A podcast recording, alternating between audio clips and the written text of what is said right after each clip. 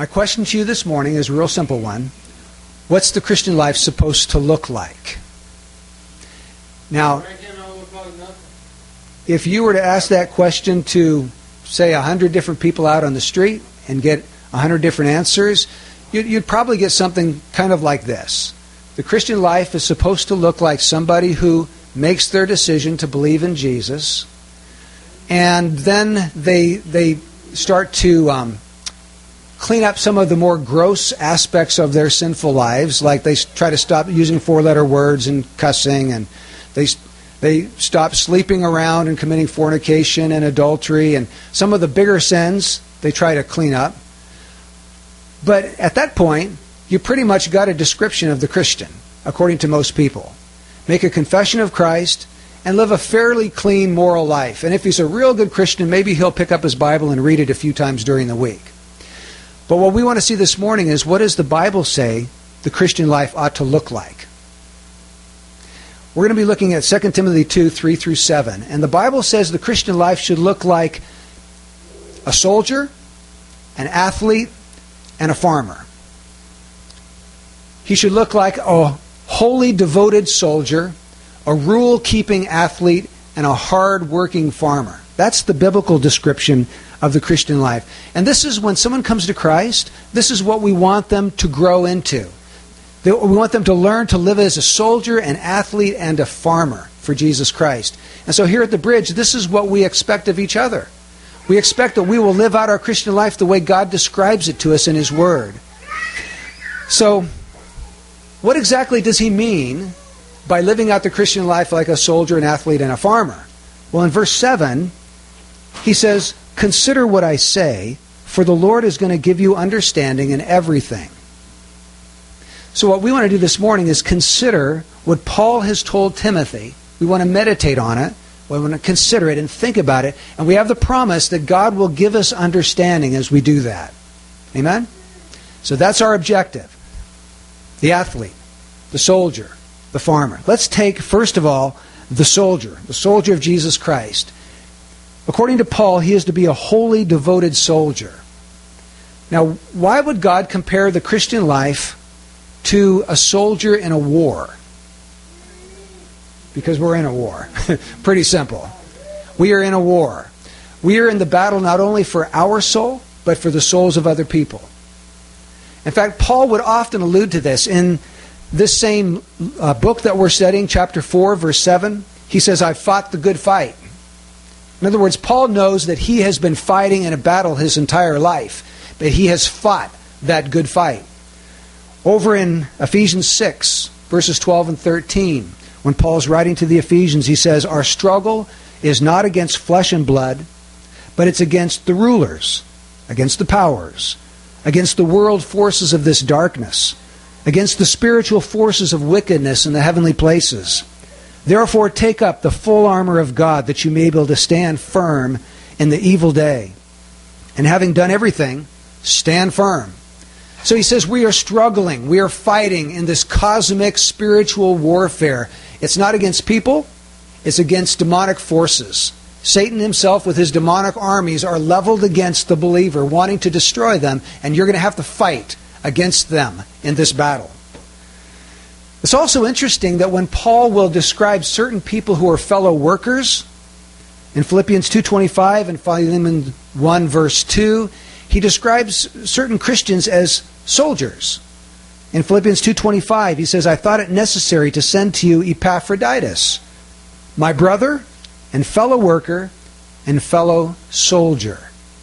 Or when he's speaking about Archippus in Philemon, he calls him our fellow soldier.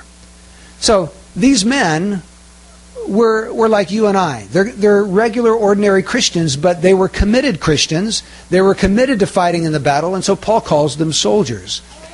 We also have in 2 Corinthians chapter 10, Paul says, For though we walk in the flesh, we do not war according to the flesh. For the weapons of our warfare are not of the flesh, but divinely powerful for the destruction of fortresses. So we are in a warfare. We are in a struggle. We are in a fight. And that's why we are called soldiers. Paul's command to Timothy is suffer hardship with me as what kind of a soldier? A good soldier of Christ Jesus. Now, do you see yourself as a soldier of Christ? Is that part of your self identity?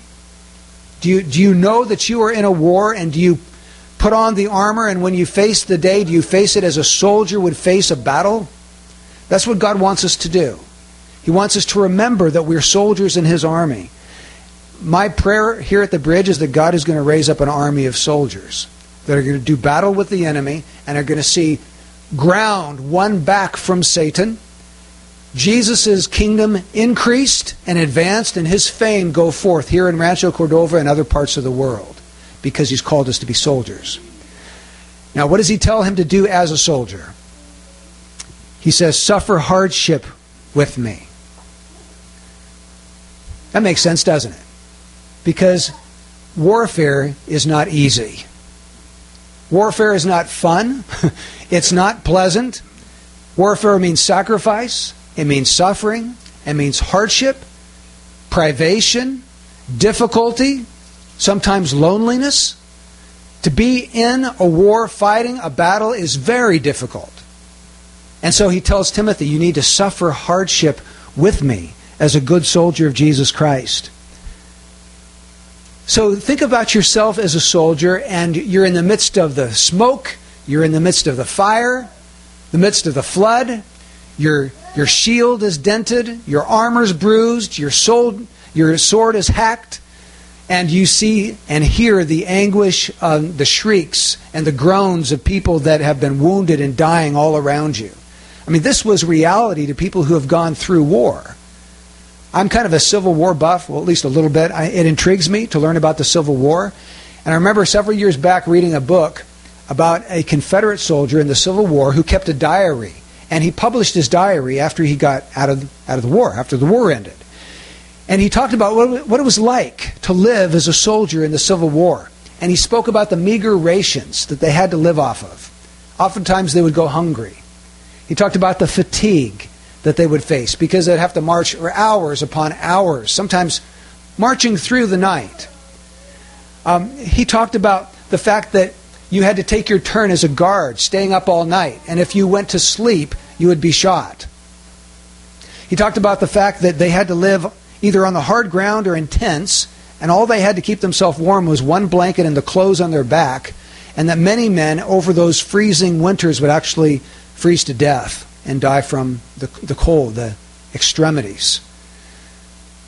I mean, it was a difficult, difficult life. You had to be willing to obey your commanding officer on a moment's notice, without question, without hesitation, to run into battle knowing that you may, maybe possibly, lose your life in that battle.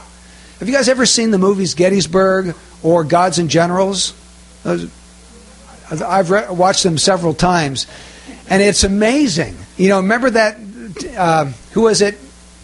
Um, who was the general that went up that hill at the very end of Gettysburg? You guys remember him? I want to say Custer, but that's something entirely different. It's not. No, no. Oh well, I'll remember it in a minute here. Anyway, you know the. Remember that last battle? It, there, there's no way they're going to win the battle. I mean, it, it was a crazy thing for um, Robert E. Lee to, to tell him to do this. They're charging right up a hill into the midst of the Union Army. The Union Army is situated on top of the hill with their guns in place, mowing them down. And these guys keep coming, and they keep coming, and they keep coming, knowing they're going to lose their life. I mean, it's, it's crazy the courage that men have exhibited in warfare. And it's a difficult, difficult life. And God hasn't called us as Christians to an easy life. He's called us to warfare. Sometimes we think, well, something's wrong. I mean, this is this isn't easy. Things are difficult in my life. Something's got to be wrong. No, something's right. You're in a war. That's normal Christianity for you to be facing difficulty and hardship as a good soldier of Jesus Christ. What would you think of somebody who said, Yeah, okay, I'll enlist in the army, but I've just got a couple of little conditions. I want a king size feather bed. I want three gourmet meals a day with dessert. I want plenty of time to read some novels, watch TV, and uh, play checkers when I get bored. Yeah. Crazy, right? Nobody is accepted into the army on, on any conditions like that. When they go in, they know they're giving up ease and comfort. And one of the things that kind of plagues us here in America is that we live in a very affluent culture. And so we have become to idolize things like ease and comfort, wealth. And so when we're called upon to do something hard, it's not easy for us Americans. That's hard because we're not used to having to do that kind of thing. God is wanting us to be willing to engage the battle when it is not easy, when it is hard, when there's suffering involved, when there's heartache involved. He's wanting us to take up our arms and do battle against the enemy as good soldiers of Jesus Christ. Now, that's the first thing Paul tells Timothy suffer hardship with me. The second thing he tells him is that you can't entangle yourself in the affairs of everyday life. No soldier in active service entangles himself in the affairs of everyday life. So when a man enlists in the services, he says goodbye to some things, doesn't he? He says goodbye to his wife and his children. He says goodbye to his friends, his mom and his dad, his brothers and sisters.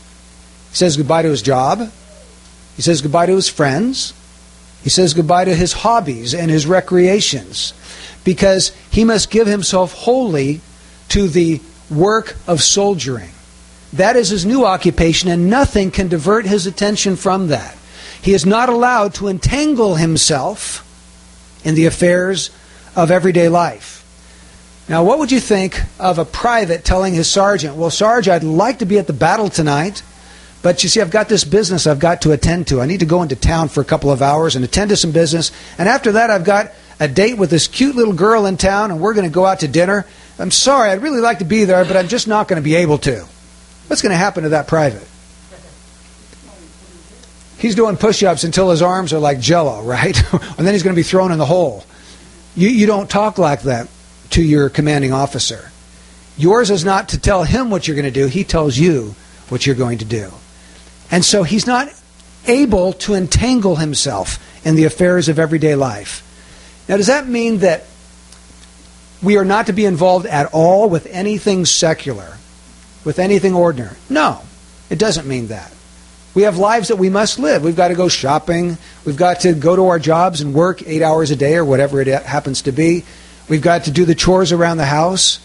We've got a lot of non spiritual duties that we must attend to.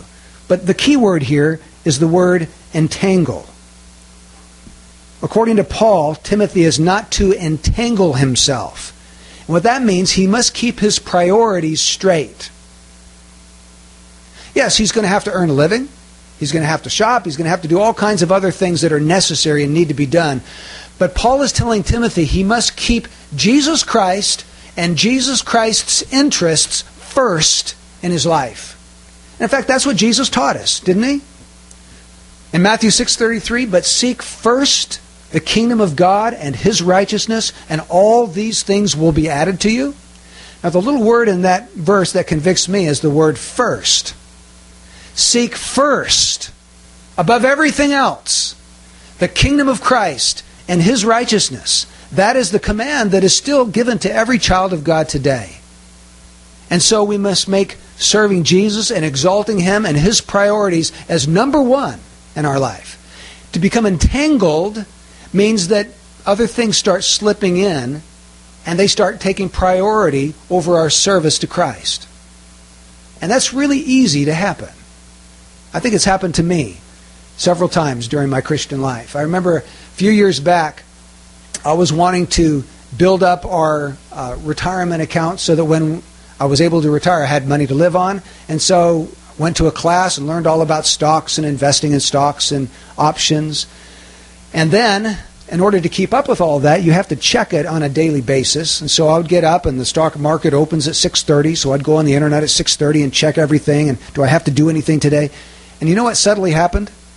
That was my time with the Lord, and it started to be crowded out. I still had to go and work, uh, cleaning windows and cleaning gutters after that. So my time with the Lord started to be crowded out, and this new interest started to crowd in. And I think what it was happening is I was becoming entangled in that. And I've seen it happen to other people too. You know, they buy something new, like a new boat, and they figure, well, man, I spent so much money on this thing, I better use it. So they start going out on weekends. And at first, it's just a couple hours on a Saturday. Eventually, it starts crowding into their Sundays. They start missing fellowship. They start missing going to church. And this new thing is starting to crowd out their service to Jesus Christ. It's easy to happen. I've seen other people, they want so badly to excel at business that they're not willing really to give Christ first place in their life. They give him sort of a few meager leftovers. They might listen to something um, as they're driving, uh, a, pre- a piece of a sermon once in a while, but to really take time with Christ, to open His Word, and to let God speak to them, and then to go out and seek to do something for the kingdom is just foreign to them because their mind is totally preoccupied on wanting to succeed in business. And folks, God wants us to have the mindset that we want to totally succeed at bringing Him glory and advancing His interests in the earth. That's what God would have us to do as good soldiers of Jesus Christ, not to become entangled in the affairs of everyday life. There is something, according to God's Word, that we are to become entangled in. When Paul wrote to Timothy in his first letter, in chapter 4, verse 14, he told Timothy, Do not neglect the spiritual gift within you, which was bestowed on you through prophetic utterance with the laying on of hands by the presbytery. Take pains with these things, be absorbed in them, so that your progress will be evident to all. Pay close attention to yourself and to your teaching. Persevere in these things, for as you do this, you will ensure salvation both for yourself and for those who hear you. Now, did you see the words that should be popping out from this verse? Take pains, be absorbed, pay close attention, persevere. These are words that require the utmost diligence. And Paul is telling Timothy, this is what I want you to live your life like. Be absorbed, be entangled in the work of Jesus Christ. Let that be your consuming passion. Just last Thursday, we were reading about the cleansing of the temple. And there's a scripture in the Old Testament that applies to Jesus. And it says, Zeal for thy house has consumed me. And that passage, according to John chapter 2, applies to Jesus. How did Jesus live his life? He was consumed with a passion for God and His glory. And that is what God wants us to have. He wants this all consuming passion that we live our lives in a way that's pleasing to our commanding officer, the one who enlisted us. Now look at the motive behind this particular command. In each one of these metaphors of soldier, athlete, farmer, there is a duty and there's also a motivation. The duty is to suffer hardship and not to become entangled. The motivation is given to us here so that you may please the one who enlisted you as a soldier. Now, folks, who enlisted you as a good soldier? Jesus Christ. He is the commanding general of this army. He personally called you out of darkness into his kingdom, the kingdom of God's beloved Son. Now, folks, he hasn't called everybody and he hasn't enlisted everybody. If you are enlisted in his army, that is a privilege. Believe me. Because that means you are on the winning side. That means that you are going to overcome the world and Satan and your flesh. That means you're going to live with him for eternity. He has called you, he has enlisted you. But along with this calling, the motivation for being a good soldier is so that we might please the one who enlisted us as a soldier. Does that resonate in your heart? Is there something deep down within your heart that says, Yes, that's what I want? I want to please Christ. In 2 Corinthians 5 9, Paul says, Therefore we also have as our ambition, whether at home or absent, to be pleasing to Him. Paul can say, This is the ambition of every Christian. God plants this ambition in the heart of every person he saves. See, he gives us a new heart. And this new heart wants to be pleasing to the one who has saved his soul. So, good soldier of Christ Jesus, suffer hardship, don't get entangled. The second picture is that of an athlete. It's that of a rule keeping athlete. He says in verse 5 And also, if anyone competes as an athlete, he doesn't win the prize unless he competes according to the rules. Now, athletics was a favorite metaphor of Paul. As you read through the Bible, you'll see this. He'll often talk about the runner or the boxer. And, and he'll make reference to this as illustrations in his teaching to the various churches. For example, uh, 1 Corinthians 9.24. He says, Do you not know that those who run in a race all run, but only one receives the prize? Run in such a way that you may win. See, the Christian life is like a race, and you're running the race. And Paul's advice to you is run to win that thing. You don't want to come in second or third or fourth or last. Run like you're going to win that race. What does that mean? If you were going to win a race, what would that mean for you? It's going to be discipline. That's right. Training. Training. And while you're running, what is it going to mean? Focus. That's right. Perseverance. Good. As you can. It's going to give it everything you've got. God wants you to give your Christian life everything you've got. Joe, uh, Angela's husband, was saying, Boy, it sounds so easy to be a Christian. To be a Muslim is hard. Boy, you've got to pray five times a day, and you've got to go to, on Ramadan, you've got to go back there, and you've got to visit their holy mosque and all of that. This is a piece of cake. All you do is believe in Jesus. I said, Joe, it ain't like that.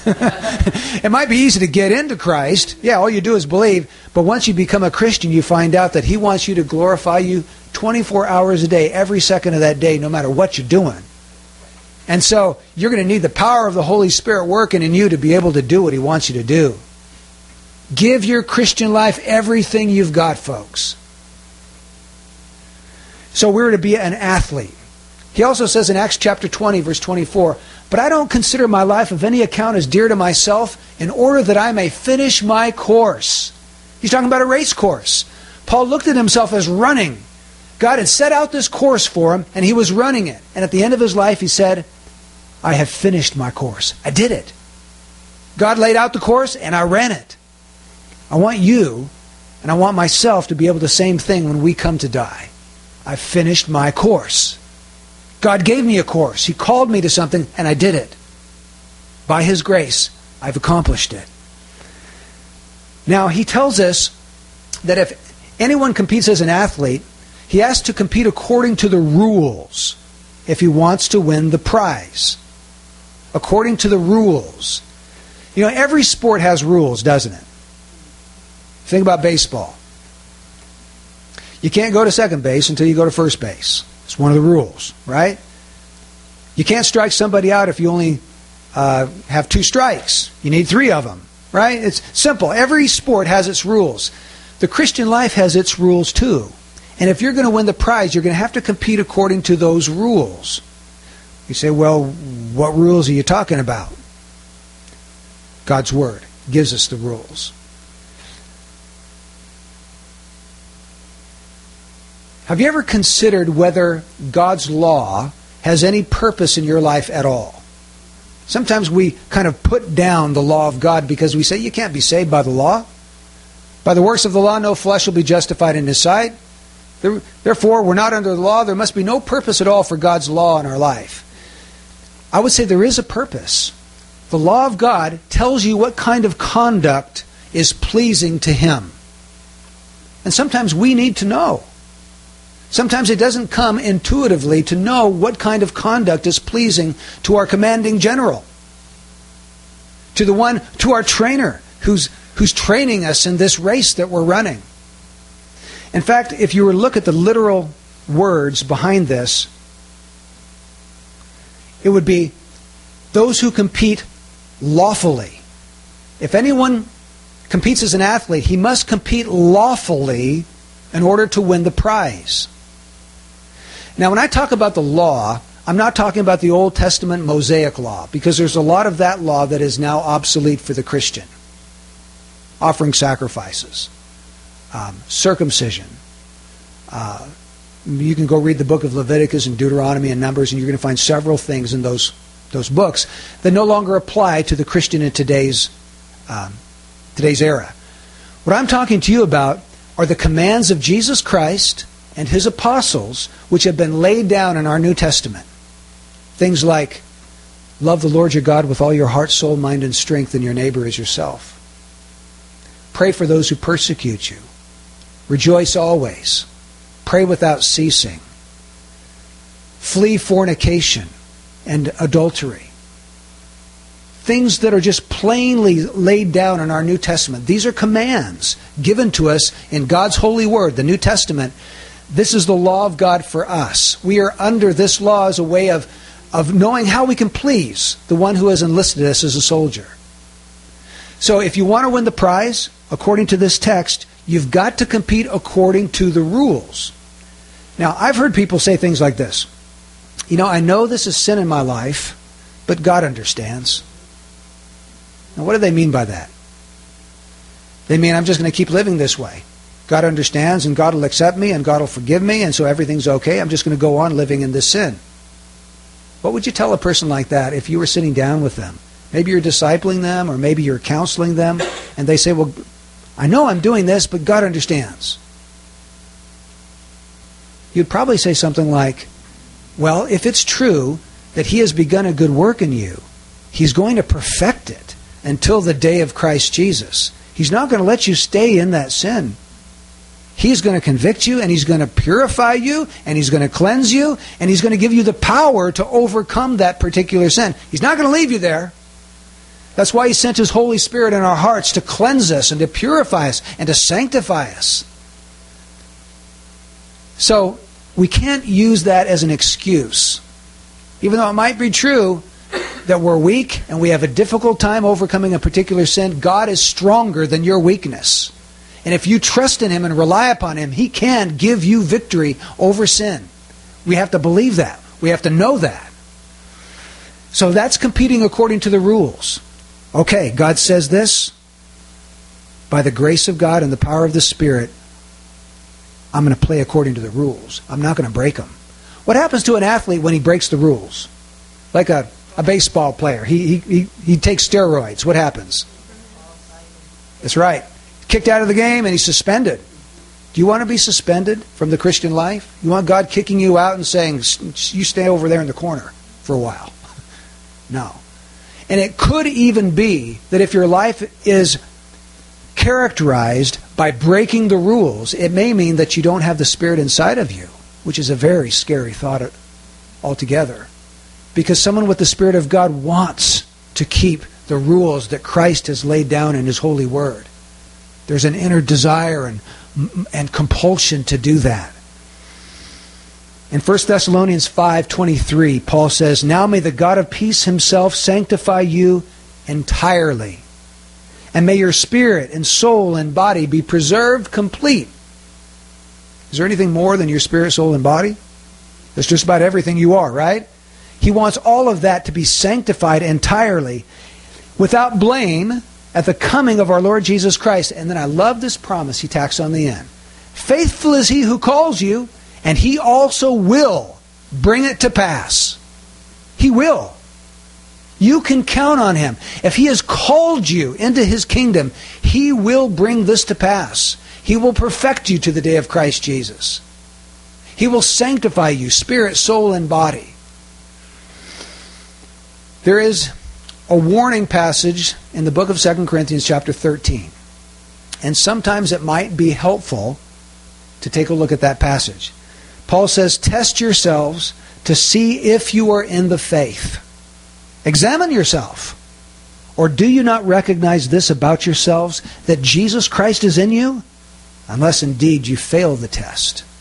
If Jesus is in you, there's going to be a hearty desire on your part to want to play by the rules that He's laid down. So, do you want to win the prize? I sure do. Then let's compete according to the rules. Let's know our Bibles. And when you find something in that Bible that your life isn't matching up with, apply what you're reading to your life. You know, it's easy to read through the Bible. It's not so easy to obey the Bible. Have you ever found that out? The Bible's a hard book to live by. And folks, you're never going to live by it without the power of the Spirit. But thank God, if you're saved, He's inside you. Do you know how much power you have to live the Christian life? You have the same power that raised Jesus from the dead living inside of you. Is anything too difficult for you to do with that power? Nothing. Nothing. Nothing.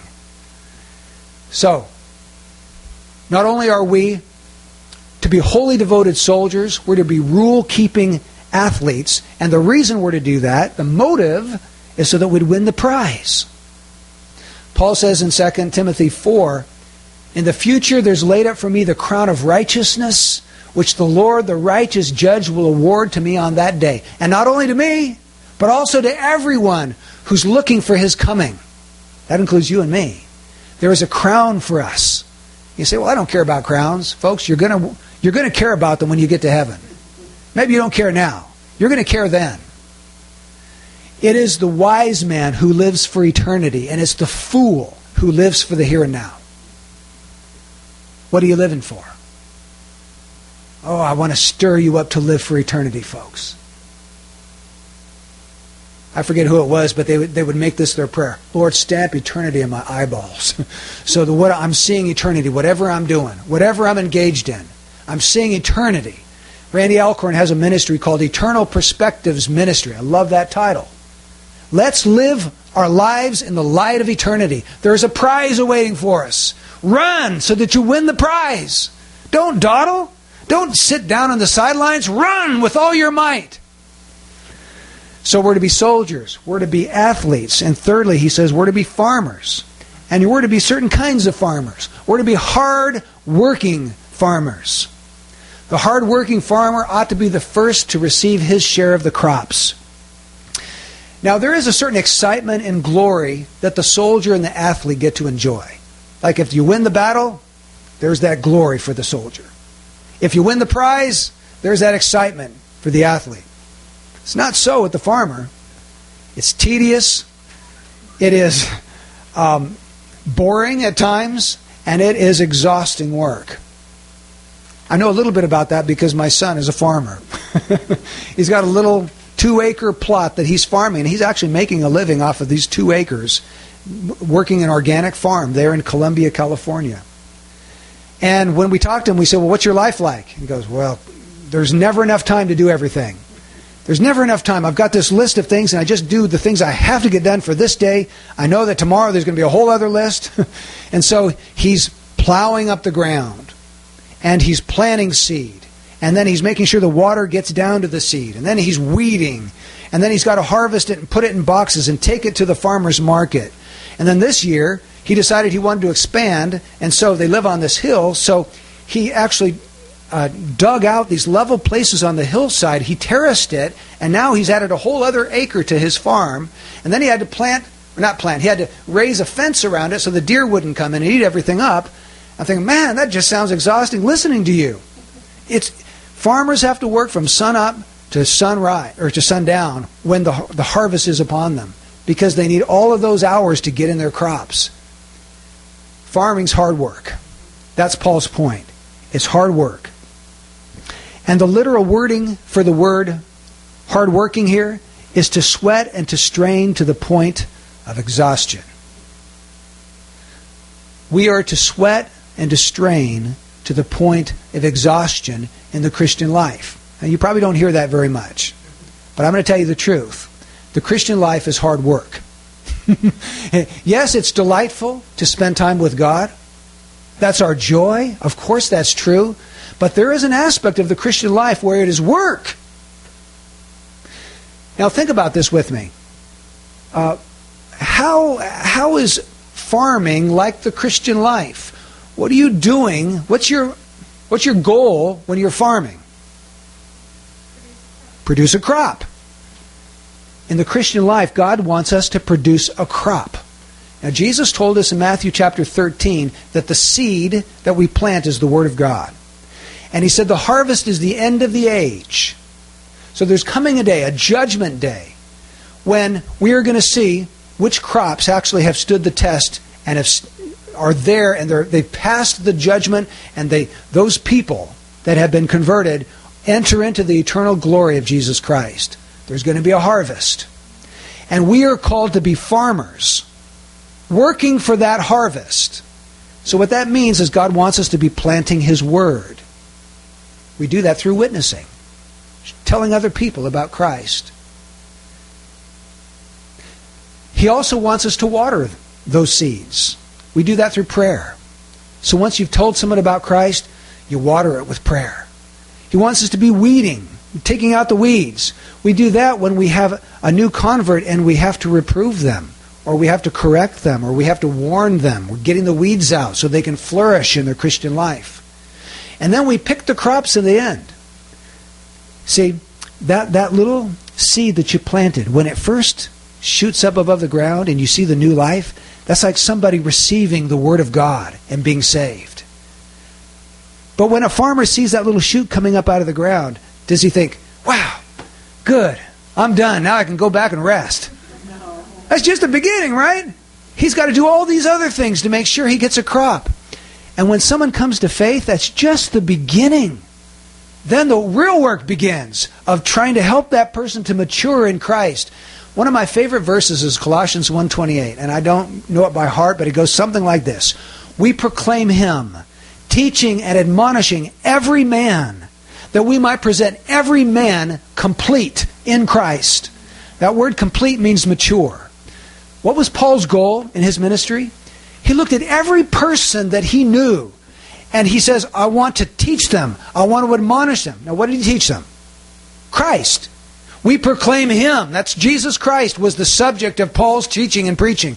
And he says, I'm going to teach them and I'm going to admonish them so that every man would be complete and mature in Christ.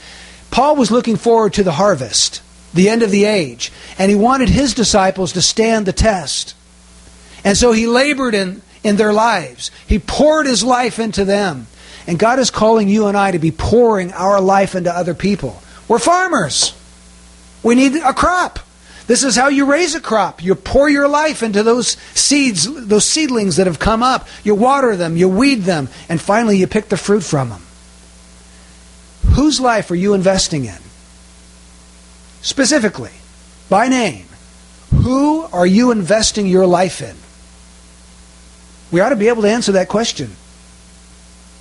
And if we don't have anybody, then we ought to start praying like crazy. God, I'm available. Would you send someone into my life that I can pour my life into? I want to be like Paul, who is intent on seeing mature believers rise up. So, the hardworking farmer. The Christian life is a life of work and sweat and labor. We found that out, didn't we, when we did the gold rush days? when I got home after preaching and handing out tracts all day, I was tired. And last Sunday, when we went out to the light rail, it was 100 degrees, and my flesh wanted to do anything other than go to the light rail and witness. But I went. And it wasn't easy. It's not always going to be easy to do what God wants you to do. It's going to require sacrifice. It's going to require diligence. It might mean that you're going to have to give up a Saturday night to have a neighbor over to your home and have dinner with them so that you can develop a relationship with that person and share Jesus Christ with them. It's going to require sacrifice if you to give up another weeknight so that you're involved in a missional community. See, the Christian life demands our life. A, a, son, a person who comes to church on Sunday morning and gives up an hour and a half is not living the normal Christian life. If that's the extent of your relationship to Christ, it's way, way, way down here. God wants you to rise up. He wants you to be a fruitful Christian. And that's going to require labor, sacrifice, and devotion. So he's calling us today okay, step it up. Where do you want to be? And where are you? What steps are you going to take to get where you want to be?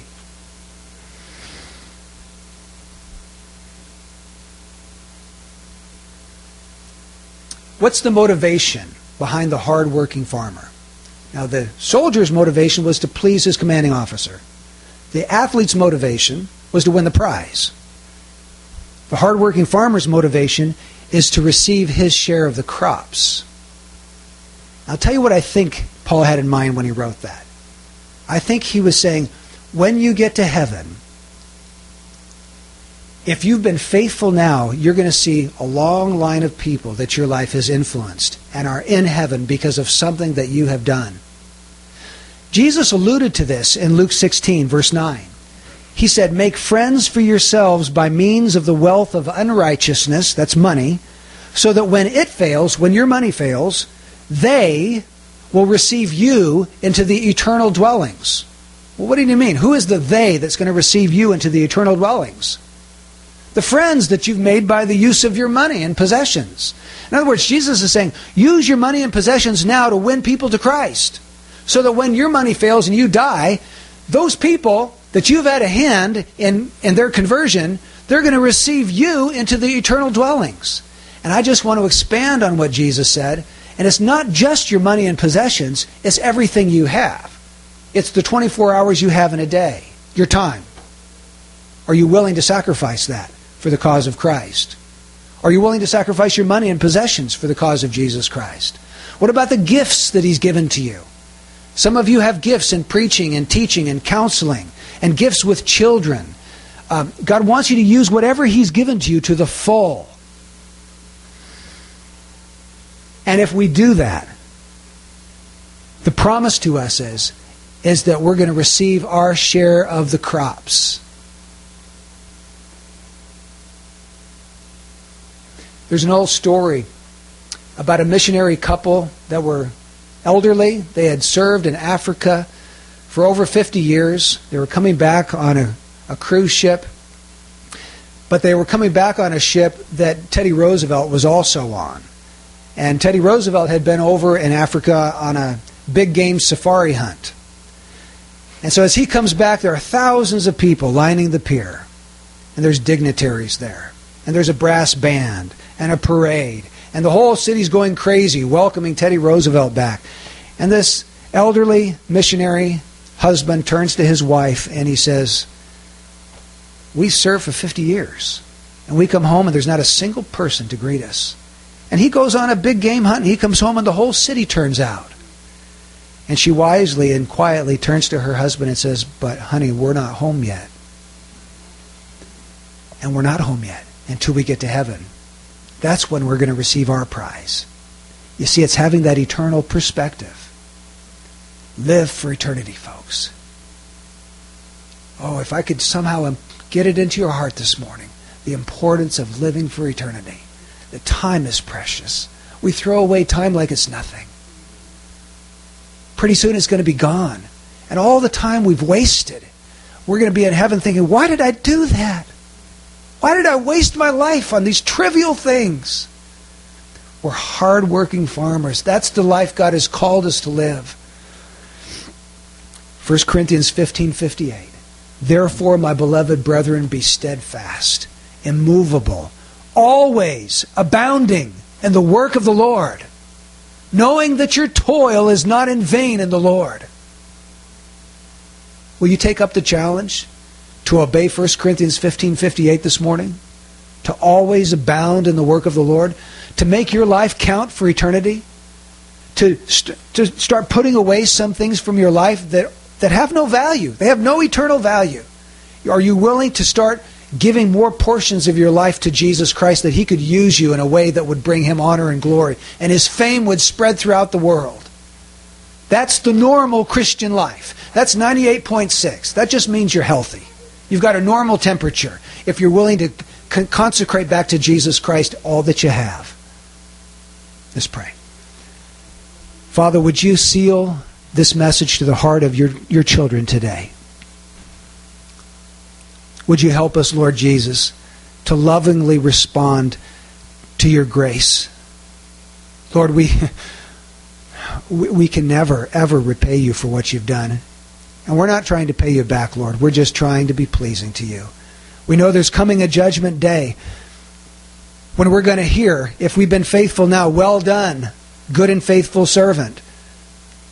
Hear the words of pleasure from our commanding officer. And there's coming a day when we're going to receive a prize.